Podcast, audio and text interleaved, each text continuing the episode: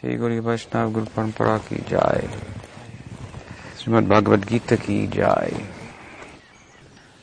Last night we spoke a little bit about devotees, so tonight and for the greater balance of the time that I'm here, I want to speak about the demons. and um, this is, of course, the way in which uh, much of the scripture works. Bhagavatam, for example, begins by telling us what Janmadhyasya tahan vayad itaratas cha arteshu vignaswarat. That um, the book is about the absolute truth will be discussed both directly and indirectly. So there's one way to understand that. By speaking directly about bhakti and indirectly about bhakti by speaking about what bhakti is not by speaking directly about the Lord and the divine and the devotees. God separates Krishna from his devotees. And indirectly about Krishna and his devotees by speaking about that which is not divine and not devotional. So, some discussion of the demonic will be helpful. Bhaktivinoda Thakur's recommended that actually as an appropriate approach to Krishna Lila. Because if we had to enter into Krishna Lila, then we cannot go, as I like to say, with our shoes on. We have to leave them at the door. So we have to leave something behind, and that is the burden of ignorance that we're carrying. And ignorance is, of course, the, the basis of what we might call demonic life. So a little bit of that in all of us. And to uproot that, that is important and essential if we're to enter into the pure light of Krishna consciousness. So the way in which Bhaktivinoda Thakur spoke about that was by way of recommending some discussion of Krishna's pastimes involving his killing of the of the demons, so which is a considerable part of his manifest lila. But before we discuss the Leela, we should discuss a little philosophy. So, we'll hear directly from Krishna himself speaking about this in Bhagavad Gita. And those of you who are students of Bhagavad Gita know that this topic comes up particularly in the 16th chapter. While the last six chapters of the Gita to a large extent are about metaphysical worldview that Krishna presents. Chapters 16, 17, and 18 uh, are a shift within those six chapters from speaking directly about the metaphysical reality to practical idea, practical life within that metaphysical reality.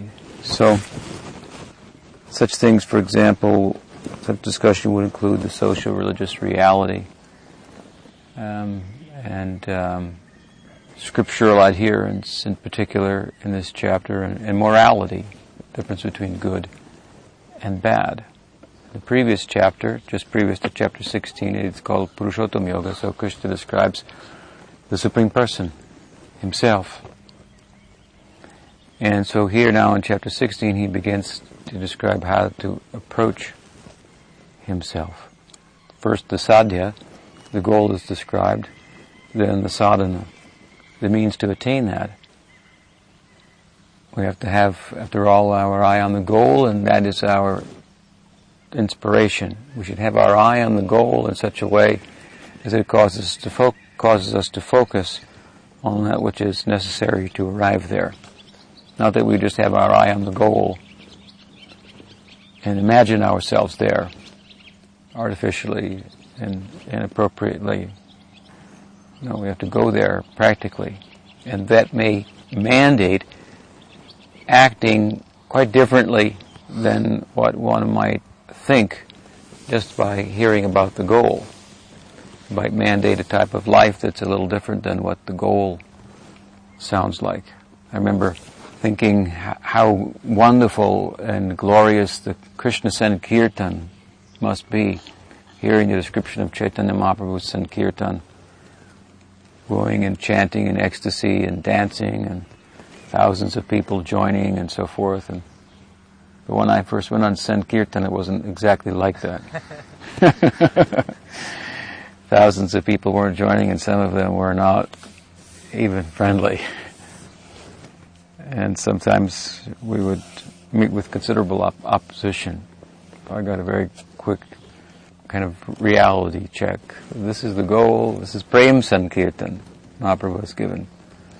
When the devotees came from Navadvip, 200 some devotees, intimate associates of Chaitanya Mahaprabhu to Puri, they had heard Chaitanya Dev has returned, Nimai Pandit, as they knew him, who had become Sri Krishna Chaitanya, great sannyasi, and come to Puri and conquered the, the kingdom. A very fortified kingdom, as I've mentioned before, under the Raj Pratap Rudra. The, the Muslim influence could not penetrate there while they were actually in charge in Bengal. You know that they tried to stop Mahaprabhu's Sankirtan there. Chand Kazi came, had his men break the drum, mridangam, and he made it, he outlawed Sankirtan and so forth. Of course, Chaitanya Mahaprabhu rose to the occasion and heartened all the devotees by his personal example, and they marched with torchlight, 100,000 men and women to the Chandkazi's place performing Nam Sankirtan. But in, in Orissa, Jagannath Puri, in the state of Orissa, then King Prataparudra, he had such a fortified kingdom that the Muslims couldn't enter there. But Nimai Pandit, as Sri Krishna Chaitanya, having taken sannyas, went there. He converted the whole the whole town. Prataparudra Maharaj was a beggar to have the darshan, the audience of Chaitanya Mahaprabhu.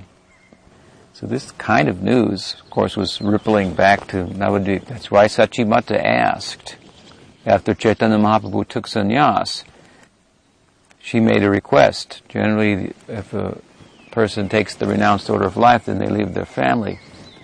But Mahaprabhu was very much a family man. And his sannyasis, as we know, is very artificial. It was a ploy for preaching.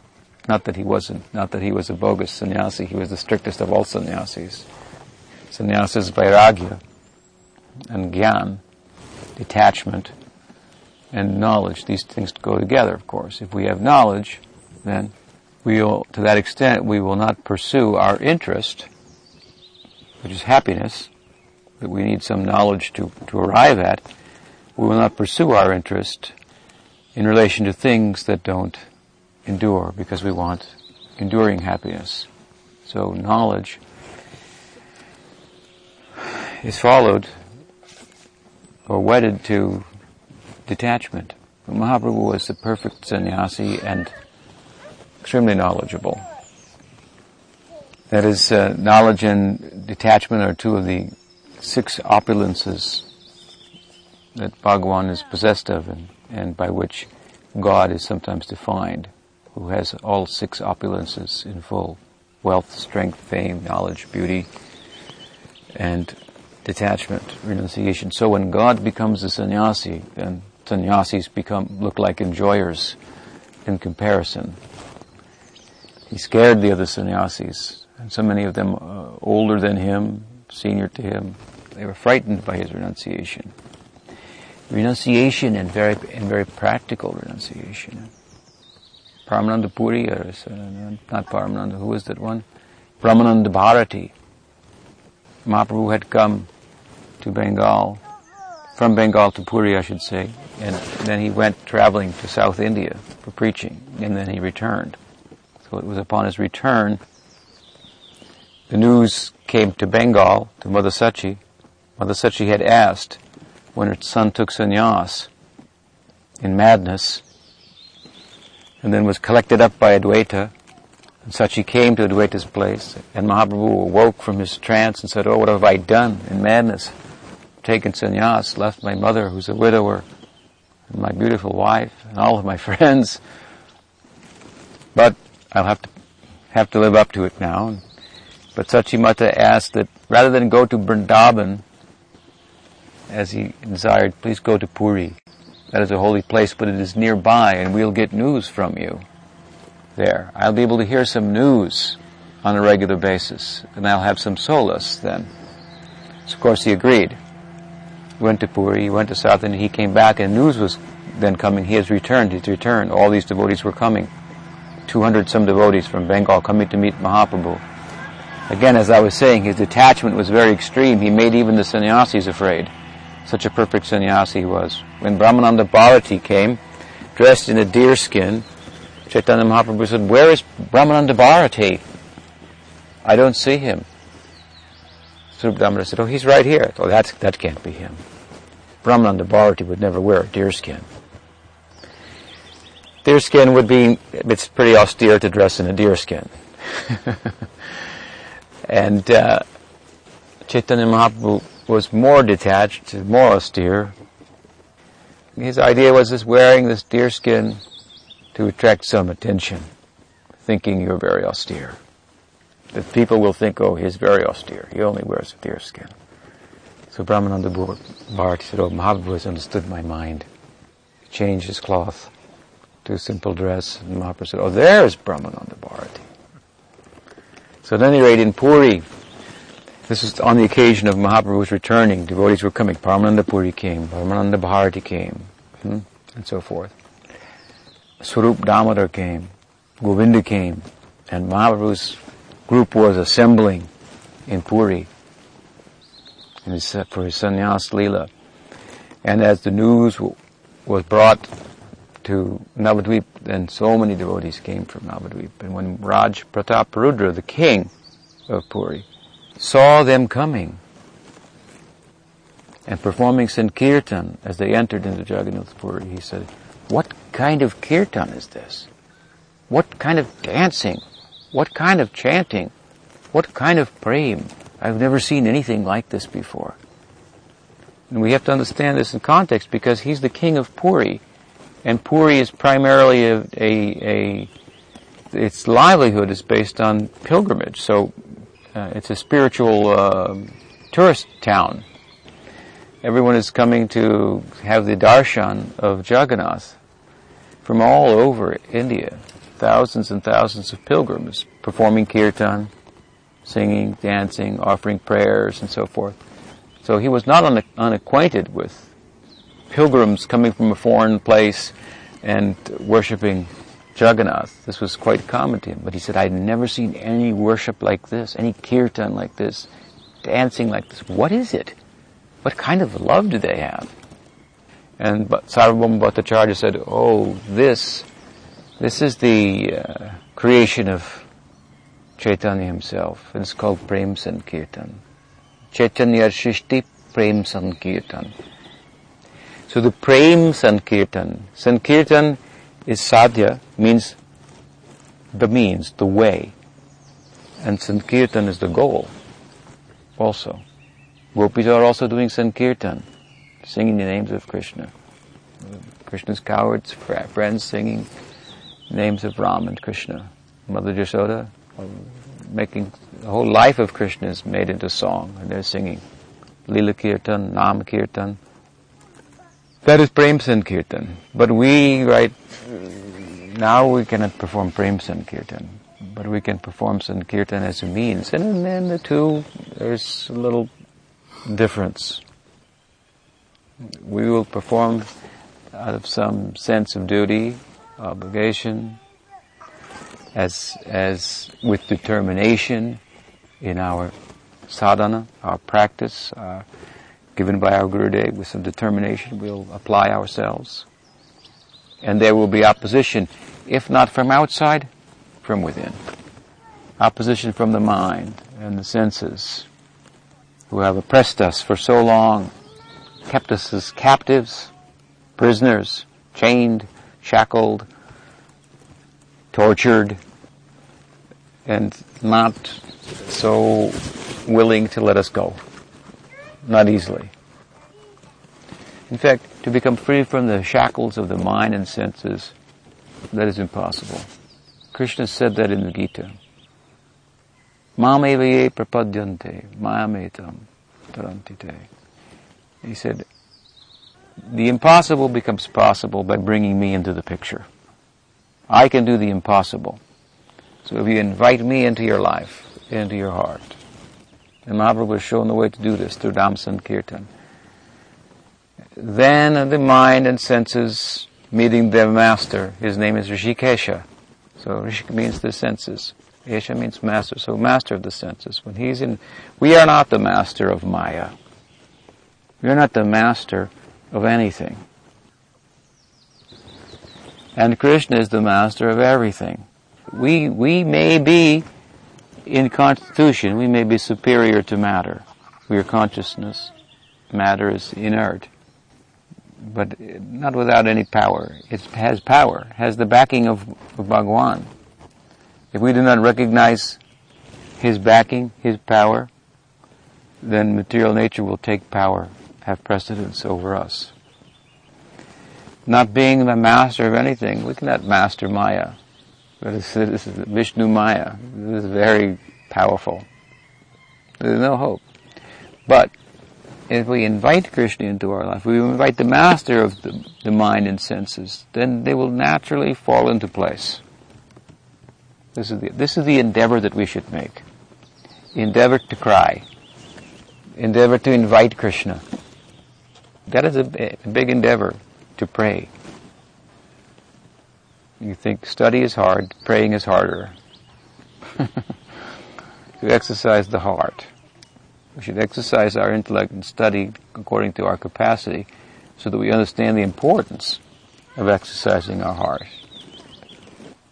It's, it's atrophied, like frozen over. So to soften that and exercise that. To pray. It is Sankirtan, actually. It is the supreme prayer. So to do it with, in heartfelt way, to bring about a change. This is required.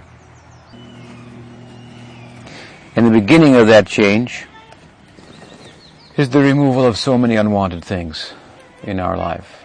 Misplaced values and the activities that correspond with, with the pursuance of those false values. We call this, these false values, anarthas.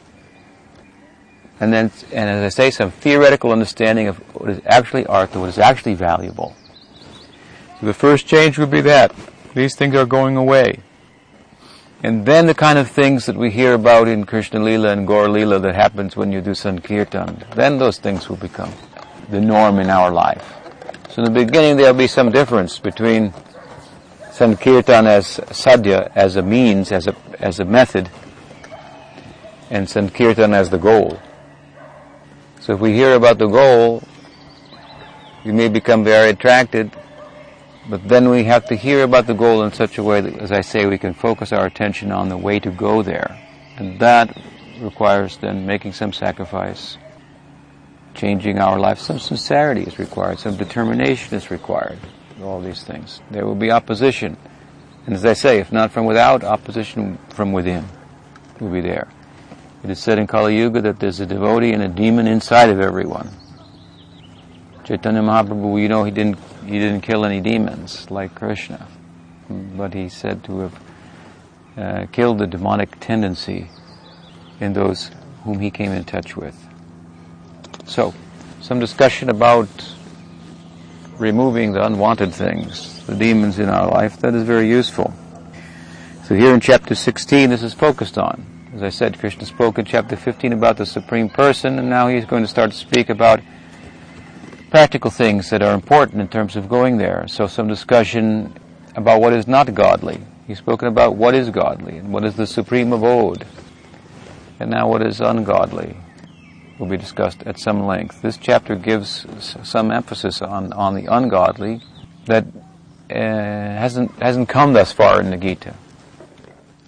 Many sections about the godly and about the nature of the devotees and so forth and of course it's discussed in this chapter as well, but the major part of the emphasis is on the demonic, so indirectly talking about the, uh, the ideal by talking about what it is not.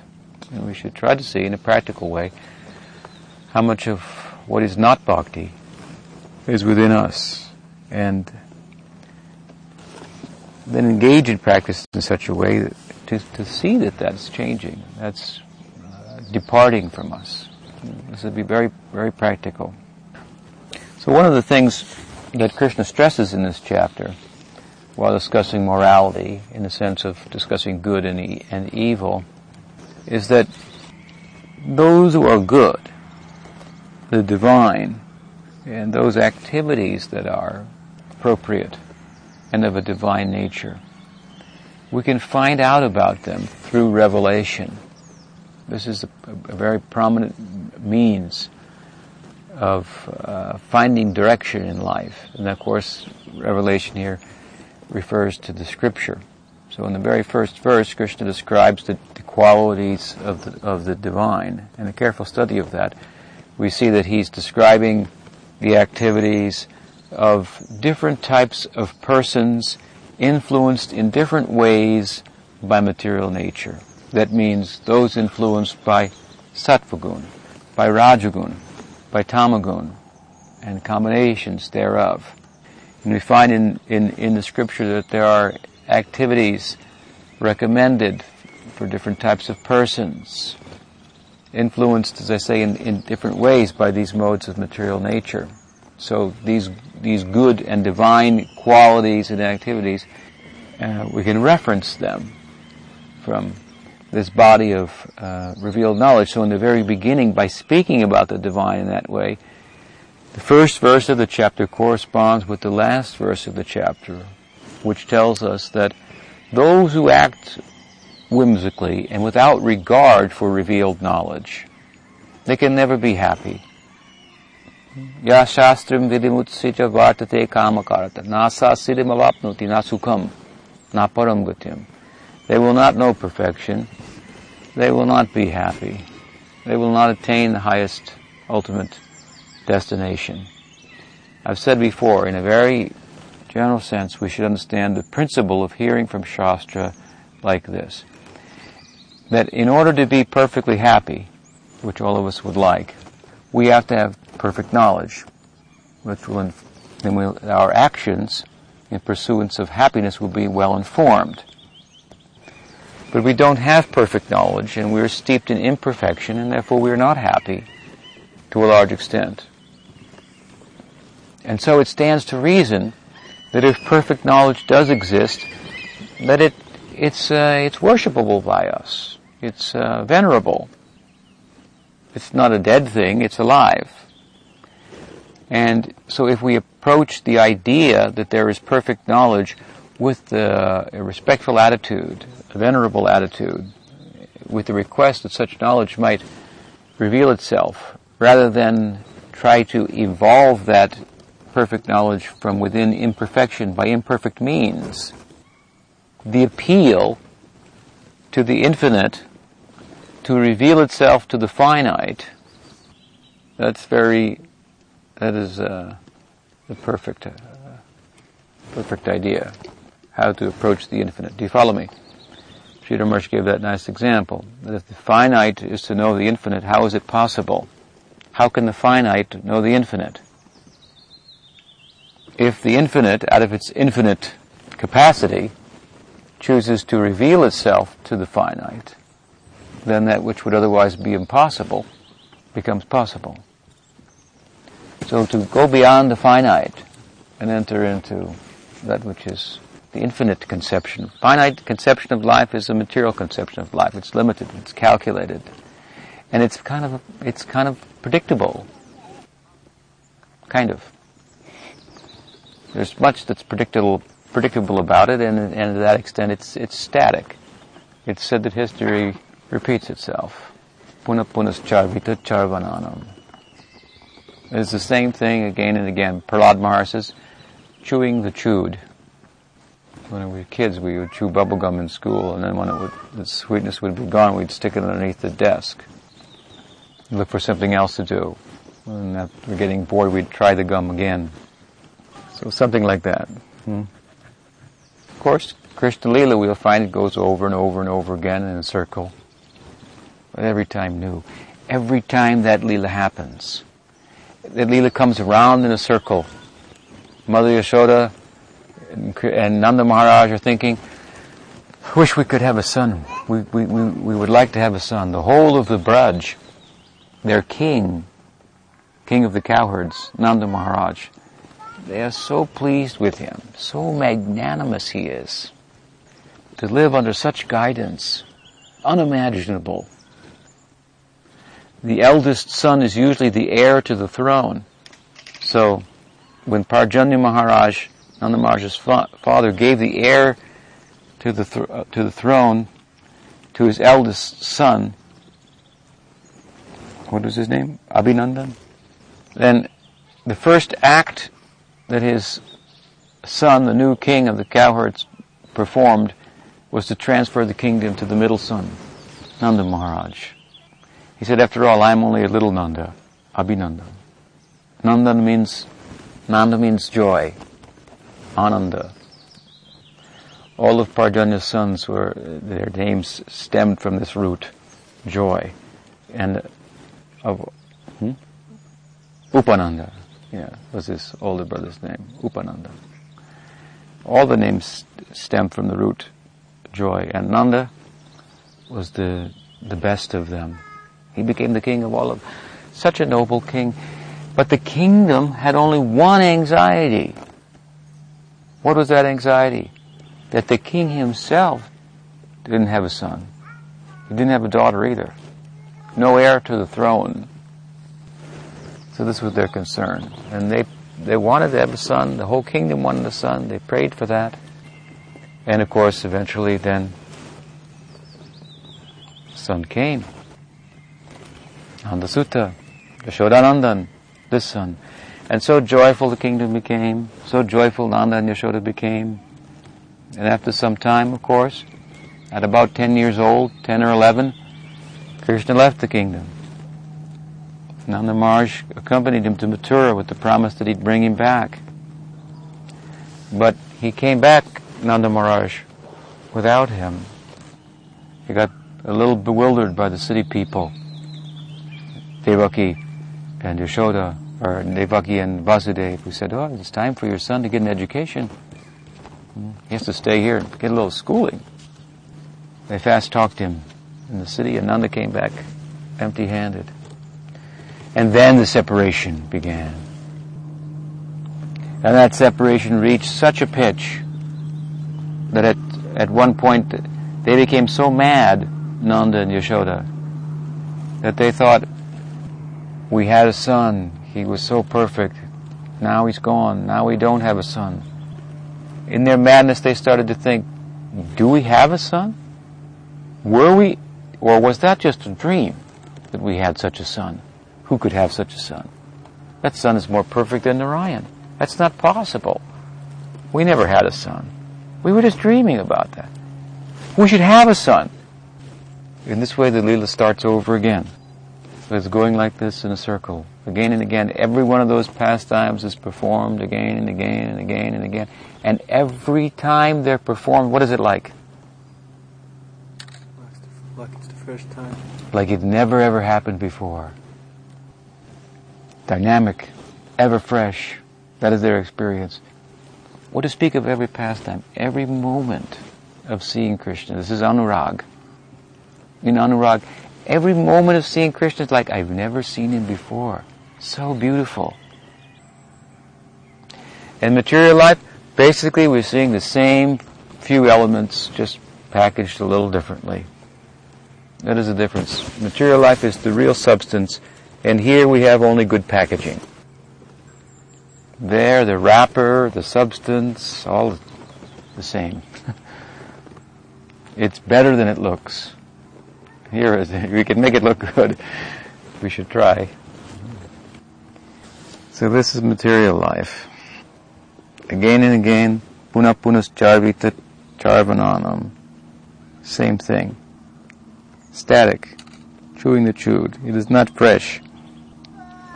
We are steeped in imperfection. We want perfect knowledge. We want to be perfectly happy. Not that we have a standard of happiness that's just a temporary mitigation of distress that pervades our life. If we want to arrive at that, we have to have a perfect method. if we want to go beyond the finite, the stale, which is just the same thing over and over again, just moving the, the chairs, moving the furniture, just changing the furniture. If we want to go beyond that finite conception of life and enter into the reality of the infinite, the finite conception of life, as I said, uh, is only a, only a conception, only an idea. The idea that we can capture everything in the fist of our intellect, but it's not possible. So if we are to go beyond that, we have to have a perfect means. This is the perfect means then. We petition, feelingly, the infinite to reveal himself to us. Then we come on his terms to enter into the, the finite conception, where infinite conception, I should say, where in, land of infinite possibilities. Anything is possible. We have this sense from our childhood. Anything is possible. But in this world, we, we, we grow up and we are taught that was just a childhood fantasy. But we have news that that, that, that is a, uh, that is the reality. There's a place where nothing is impossible. Prabhupada liked to quote, I think it was Bonaparte, Napoleon, who said, Impossible, that is a word in a fool's dictionary. See what he did in France. French, French Revolution, right? Against insurmountable odds. Why should we be discouraged in our pursuit of Krishna consciousness? Look at people eh, just materially who have some idea like Napoleon. What he did was impossible to become the emperor of, of France and beyond. Absolutely impossible. Who would have ever thought it was possible? But he had a, an ideal, he had determination, he pursued that. Our ideal is so much better. And it's logical. It's possible, actually. It makes sense. It's the only thing that makes sense. So sometimes it may seem that the odds are insurmountable, that we have to go against in order to be successful. But then we're not thinking very clearly. Who is Krishna? What is his nature? He's a supreme controller. But how does he control? What is the difference between Brahma's control and Shiva's control? And between Shiva's control and Vishnu's control, and between Vishnu's control and Krishna's control. Brahma's controlling, controlling physically, mentally, with the creation in his four heads. Brahma's thinking about it a lot, how to control, how to organize. Mm, his four heads are constantly moving like that. And Shiva's controlling in another way. How does Shiva control? By stopping from thinking. That is his method. He's more powerful than Brahma. He stopped thinking, doing meditation, and stop thinking means stop working, right? Well, he stopped working, simply sitting. His dress, ashes from the fire. His uh, jewelry, skulls and bones. it means he has no interest in the movement, in pursuance of things that are temporary because he's seen through them. They're all skull and bones. What did that, there's a poet, Sridhar Maharaj like to quote, the pomp, the glory, all that one may in this world attain, he said it leads but to the grave.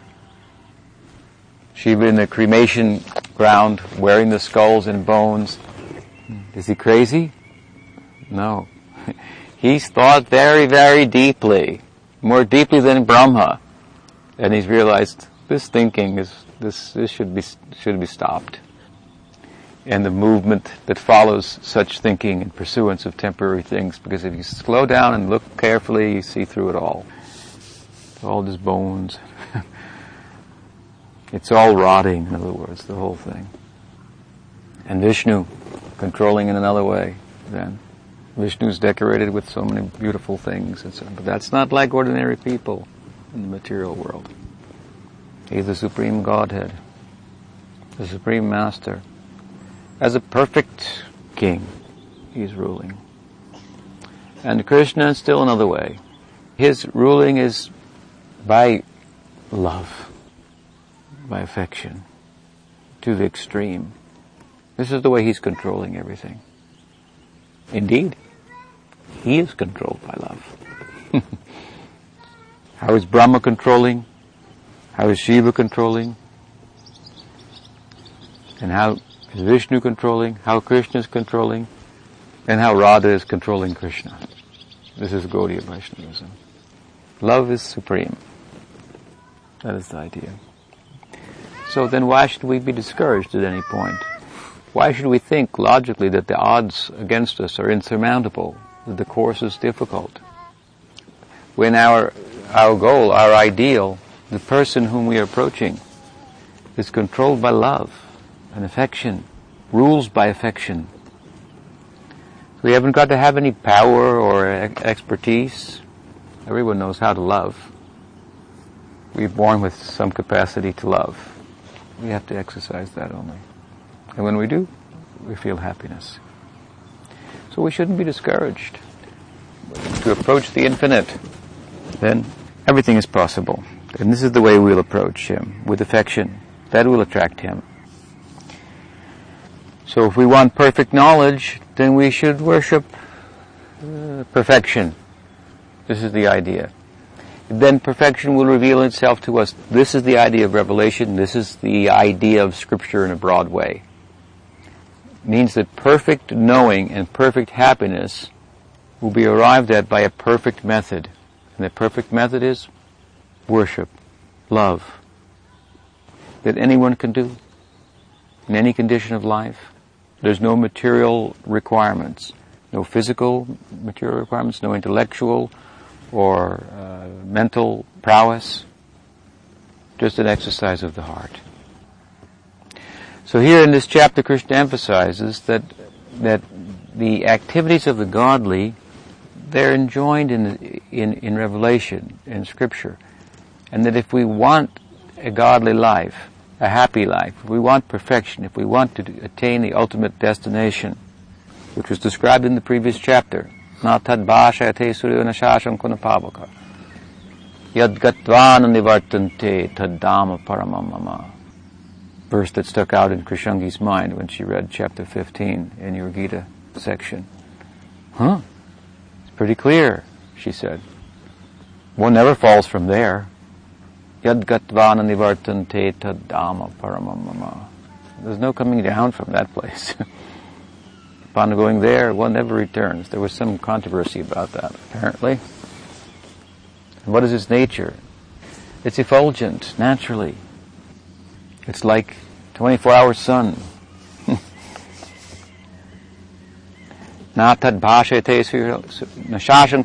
It means also that it cannot be illumined. From this place, we cannot cast light on that by what is available from this land of darkness, we cannot shed light on that. Again, this is what we're talking about. It will shed light on us. If it chooses to reveal itself to us, then it can be known. Nothing from this side that we can do. If we could do anything from this side, it's something that's, that resembles what that's about. That means exercise of the heart, however faint that is, giving, sacrificing, that is the underpinning of the whole plane of illuminate, illumined life, Goloka. Live and illumined by this giving, selflessness, sacrifice, love. Here in human life we can start to do something like that. We can exercise our heart. This possibility awakens in human life. So, that goal, that, that place was described there. Here he says you cannot go there without going on its terms. And its terms are that it reveals the means to go there. It reveals what is good, what are the, the, the divine qualities and the divine activities. And it does so in consideration of our involvement in ignorance. Very kind of precisely. Because our involvement in, in, in ignorance is varied. We're influenced by Sattvaguna, Rajaguna, Tamaguna in different ways and at different times and so forth, over different lives. And so we should have regard for revealed knowledge. Now, it's important to note at the same time that this revealed knowledge in the form of Scripture is very um, alive and dynamic. So it's not simply a question of memorizing some verses, some dogma. I heard some three classes given by three sannyasis on tape the other day in a different group, and they were all speaking the philosophy. Everything they said was correct. There was no in those particular classes, I noted there was no there was no insight, there was no realization being offered. It was repeating some information, some dogma. It may have value at some point to some extent, but if we really hear that revelation, then it should give us dynamic thinking. And it calls upon us for something much more than just memorization and gathering information. It calls upon us to exercise our intelligence, to come to an understanding of its conclusions in a dynamic way for application according to different time, place, and circumstance. So it's important to us to understand this about Scripture. Prabhupada used to say everything's there in the Scripture and, and this is the perfect way of knowing and so forth. And we would take it in a simple way, but in time, intelligent disciples of his grew to understand hmm, they have to think about this a little dynamically because it says this over here, it says this over there. These two points contradict one another. It says a third thing over here. And sometimes it says things for certain reasons to, to elicit a certain response. And while it's, well, it's really after the response, people may mis- misunderstand and just identify with what it says, like Prabhupada used to give the example. Mother says to the sick child, Oh, open your mouth, I'll give you this candy. But the candy is actually medicine. But the child won't take the medicine because it tastes bitter. So the mother says, Take this, have some candy, open your mouth. Puts the medicine in. Sometimes scripture also speaks like this. Is it deceiving us? No. We have to understand what it's saying. And therefore, as we discussed last night, the association of devotees who understand the scripture in a dynamic way, that is most important to us. Another very prominent, and more prominent even, body of revelation, the living, divi- active agent of divinity to accompany the passive agent of scripture, therefore the commentaries, and then commentaries on the commentaries, and commentaries on those commentaries, and this way it goes on and on. It's a dynamic living thing. Prabhupada used to give the example, and I've said to you before, and I want to stress it here to you, because it's very important. He used to give the example of the law books in society. There would be a body of law contained in books, and he said a scripture is like that. So if you know the law books, and you go to court, and you're the attorney, then you can cite the law, then you can win the case. But if you just go before the judge and say, I, feel, I believe he's innocent, Your Honor, that won't go very far if the other person is citing the law books and so forth. Good example, but now if we look at that example carefully, we realize how the law books are cited at different times determines what the law is. Do you follow? The law book says this, but what the law is, what the import of that is, that may be something different and dynamic. According to different, the law said this, and it was applied this way at this time. Therefore, in consideration of this instance, at this time, the law should be applied this way, and that in consideration of this law, which is applied that way over here, and so forth.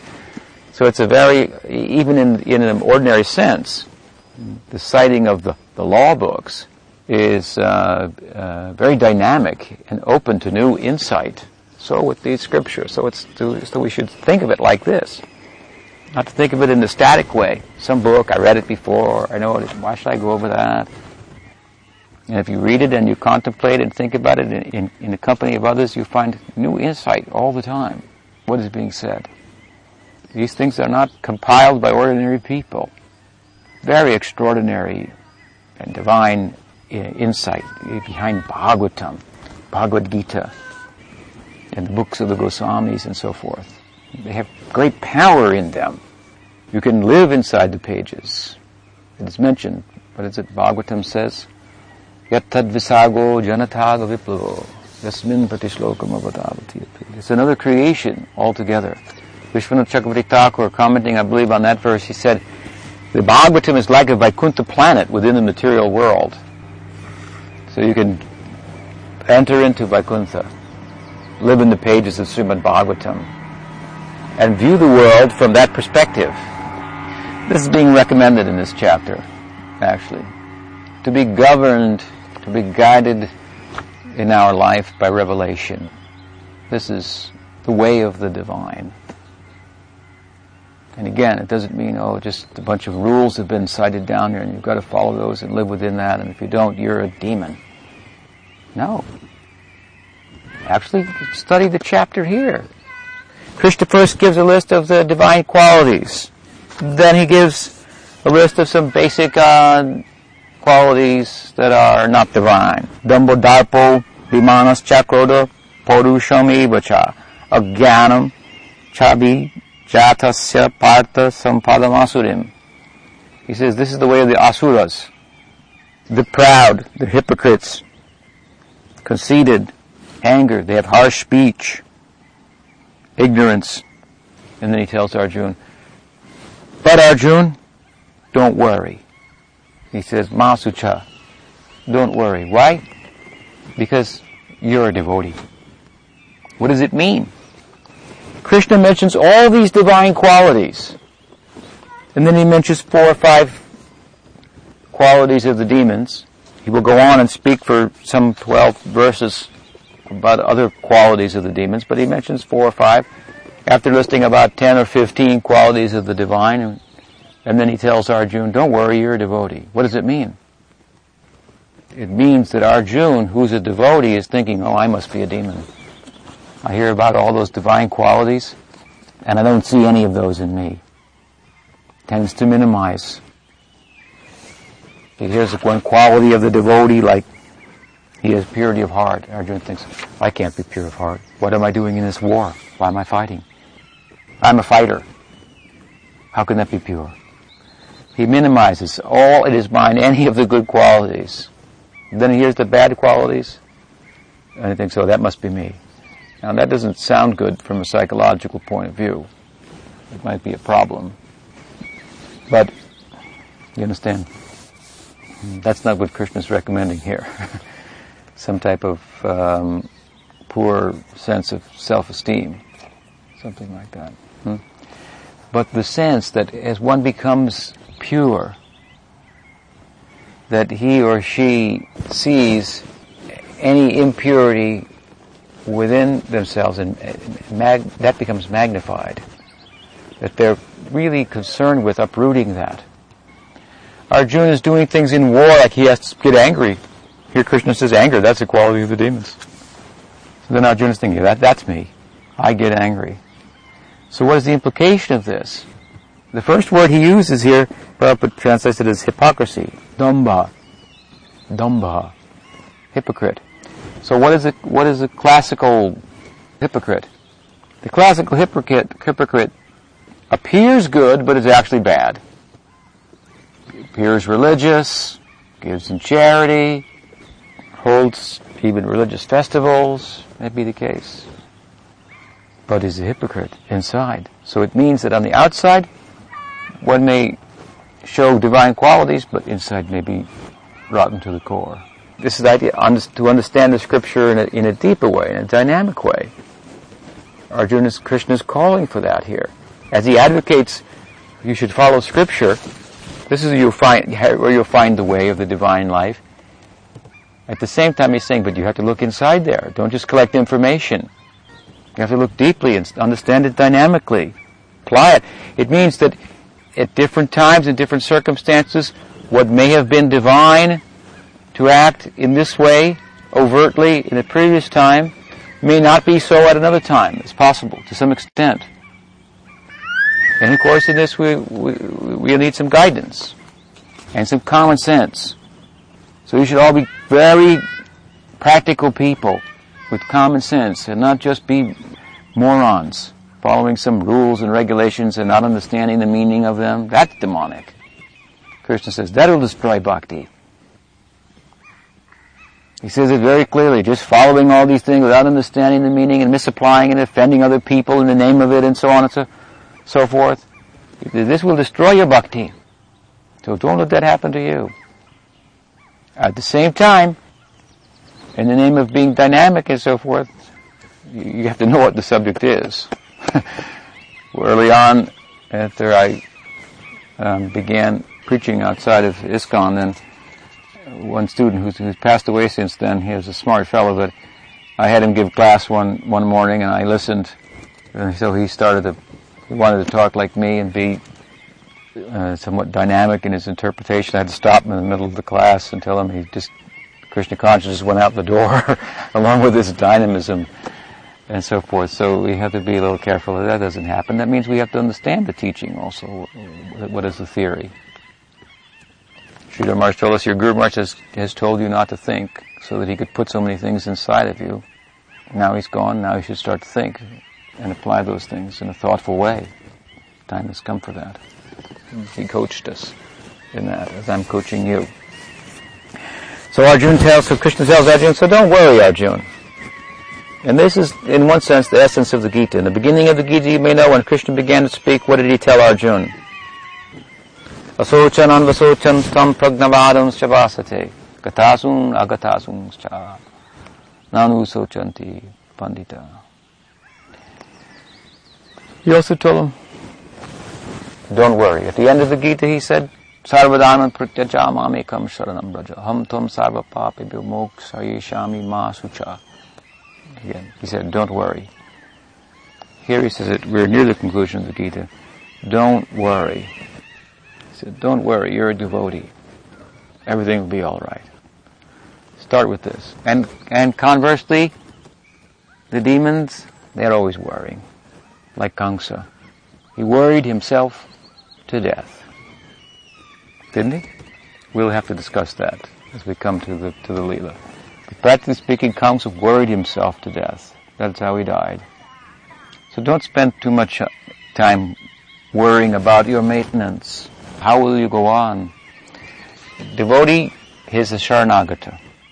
He has, she has faith.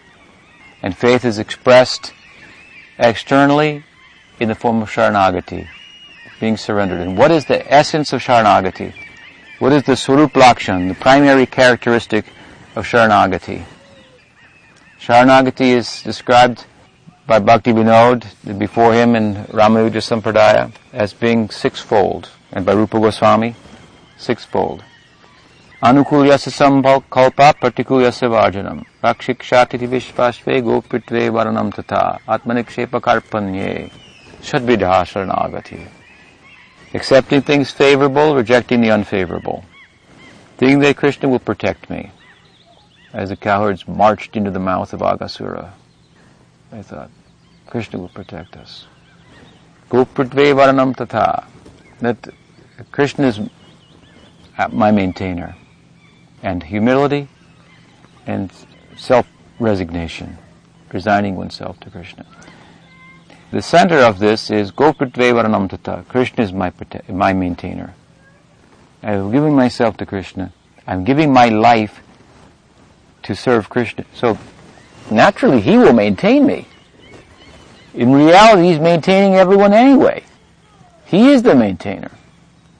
He is the sustainer. So what to speak of me? I'm his devotee, his servant.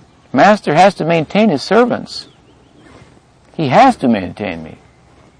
It means even after annihilating the whole world and he stops maintaining it, I'll be maintained. Even when the sun burns out, I don't have to worry. This is Sharanagati. Therefore, this is, the, in one sense, the essence of the Gita. Krishna says it in the beginning. When he speaks, don't worry. In the end, he says it here, he's saying it somewhere near the end as well. Don't worry. Krishna will maintain you. So you don't have to spend a lot of time on that. Spend a lot of time on trying to serve Krishna. And val- validate this for yourself. See how he will maintain you. You try it. Then you, the, the invisible Krishna will become visible. Just see, he's taking care of everything. And you can also find out, just see, I can live with less. If he doesn't supply it, should you get angry? No, the lesson is maybe I should live with less. Why not? So Krishna makes a powerful statement here. Don't lament, don't worry. He says, you're a devotee. And then he says that in this world there are two types of people. The divine and the demonic. I've discussed the divine at some length in other places. Now let me give some more emphasis, he says, on the demonic. Then he says some interesting things about them. He says, they do not know when to act and when to refrain from action. They don't know about proper cleanliness, good behavior, nor is truth found in them. He says, Satyam apratishtam te, jagat ahur anishwaram aparas para sambhutam kimanyat kimahaitukam. He says they describe the world as being without truth, without a basis, without God, brought about by mutual union, nothing more, caused by desire for sense gratification. So a lot could be made out of this, this statement. But basically he's saying that they miss God on every level, he says. They miss God on an existential level, on a cognitive level, what to speak of the joy that he personifies. Satyam, Pratishta, Ishvara. These three words.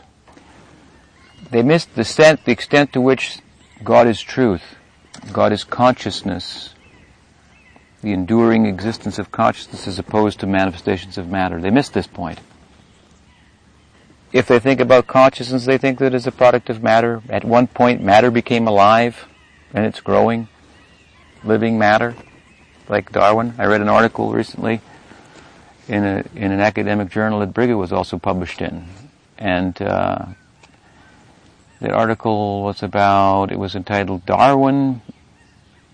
Charles Darwin meets the Srimad Bhagavatam, something like that, and it's a uh, devotee author, and he made the point, kind of an obvious point, but but um, most good points are obvious, but not everybody sees them, which makes them good points. But he made the point that uh, Charles Darwin and Srimad Bhagavatam are in much agreement in that they both say that material life is really about the struggle for existence. Survival of the fittest is the law. Bhagavatam says, Jivo jivasya jivanam. One living being is food for another.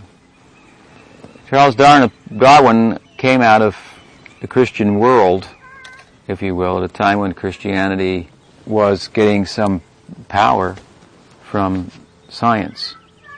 Power in, in, to be the prevailing religious worldview because Christian people involved in in science, like medicine and, and particularly and, and and so forth, were finding cures to things that previous religious traditions at the time in Europe uh, only tried to cure by ineffectu- ineffectively by what became later known as superstition, sorcery, and and so forth it's very interesting to think about all this. How much of the credibility for Christianity came less from its its doctrine per se, but from uh, findings in the natural world by scientific minded people who had Christianity as their religion. And then some of them, some of them, of course, this became a crisis I don't know. I don't know much that much about it, but I started to think that Christianity was a little bit bifurcated from from like being a, a like a comprehensive metaphysical worldview that other traditions sought to answer things on so many levels.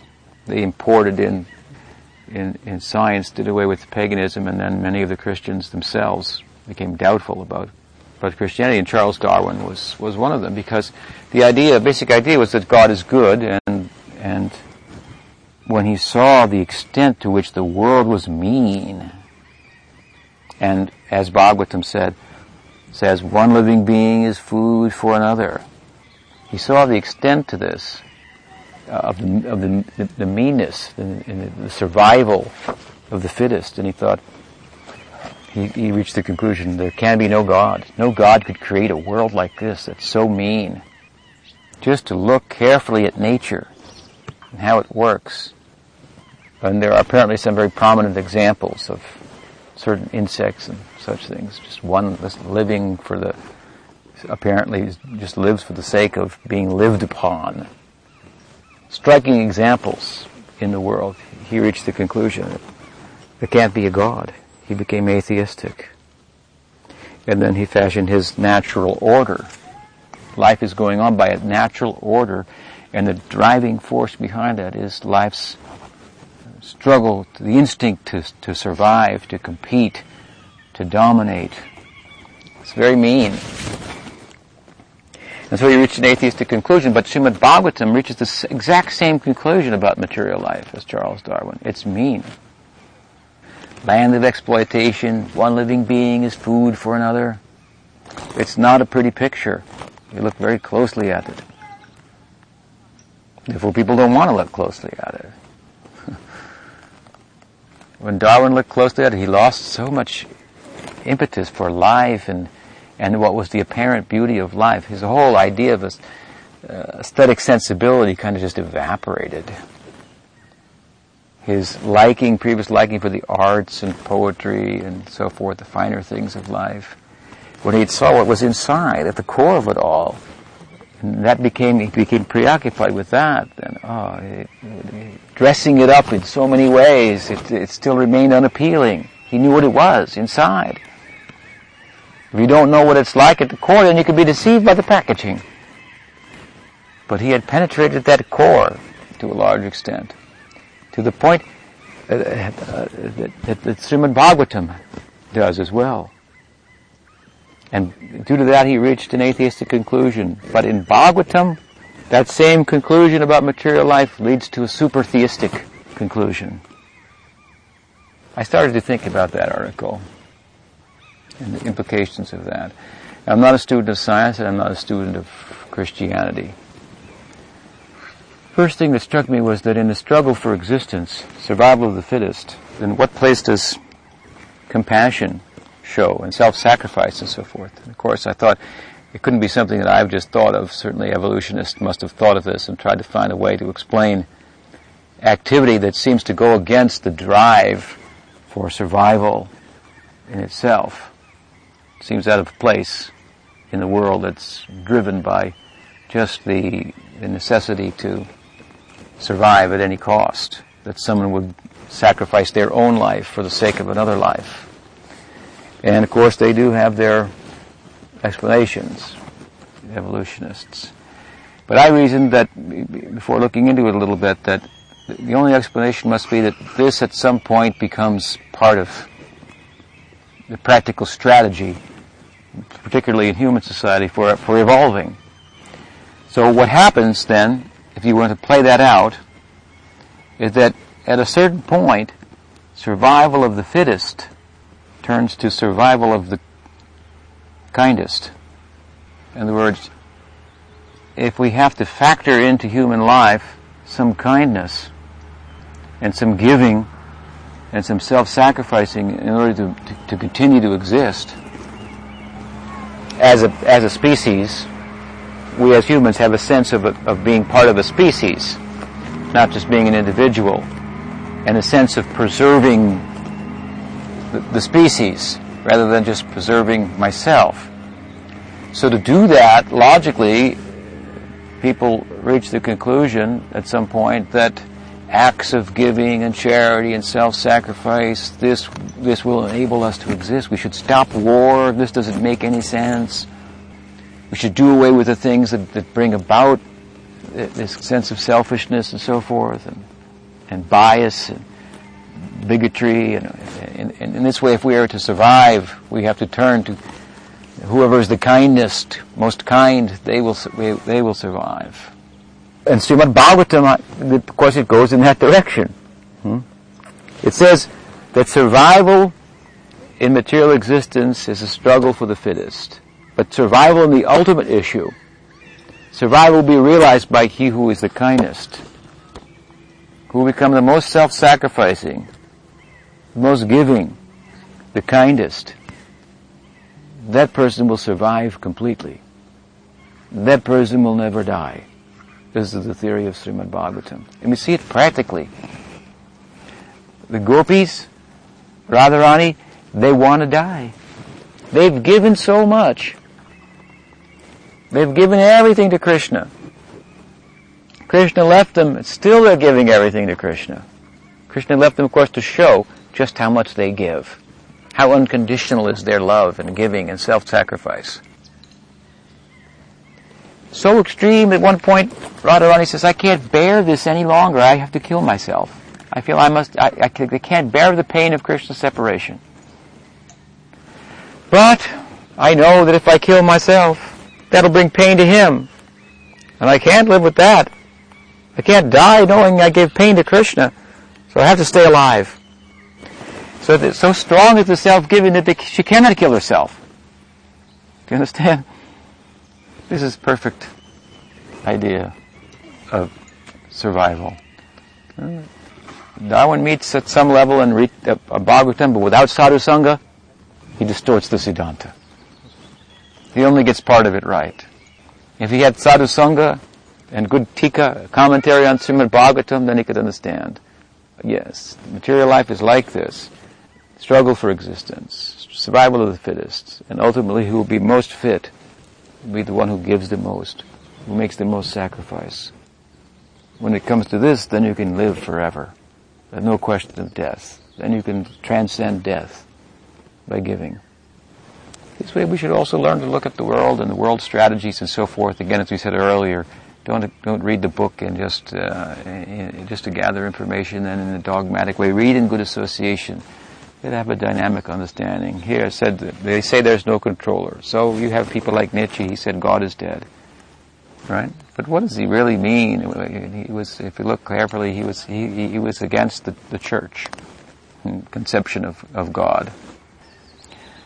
I saw a movie um, about your Martin Luther, well known here in Scandinavia. He was a heretic. He was against the church, but but he was for God. against just indulgences and, and, and so many things in the name of religion, buying your way into heaven and so forth to keep the, the Pope in silk. So we have to be dynamic thinkers, be successful in, in Krishna consciousness, to be divine in the real sense. So Krishna here mentions these people. Hmm, he says, who follow the wrong, arrive at the conclusion of Darwin that not only is the world a struggle for existence, but things are going on by natural order only, by this, by this alone, rather than by, I say, by intelligent design. Now Christians have some argument scientists for intelligent design. They've written some books and so forth. But it is not to our advantage to try to discuss this with evolutionists on their terms. We should bring them on our terms and speak philosophically rather than scientifically. Because it's already been proven that science doesn't answer everything. It doesn't satisfy everyone. Right? We should go to philosophy and discuss. Then we discuss Darwin on the basis of philosophy. After all, his conclusions arose out of philosophical thinking. Now to put philosophy aside theology aside and say that everything will be answered by science seems a little fanatical and unreasonable. We have to learn to turn things on what the opposition uh, accuses you of. Turn it back on them. They like to think who doesn't think, who believes in God has deviated from logic, from reasoning. I've commented here that sometimes we are accustomed to hearing the argument that the religious do not accept the reality of the material world and thus manufacture the idea of a spiritual realm. But Krishna is saying here that unless one recognizes the different levels of divine involvement in the world, Brahman, Sat, existence, consciousness, ultimate existence, that conscious matter comes from consciousness rather than consciousness coming from matter. Without acknowledging that, without acknowledging chit, the cognizance in every atom, and the joy that life is ultimately about, Bhagwan, then they, they, they miss the whole picture of what life's about. So it's again just the opposite. So this way, Krishna basically defines the atheistic mentality. Then he goes on in the balance of the chapter to decide to describe so many different um, demonic qualities, concluding, as I mentioned earlier, with the idea that that the divine way of life is comes to us through revelation. Therefore, we should have regard for Scripture.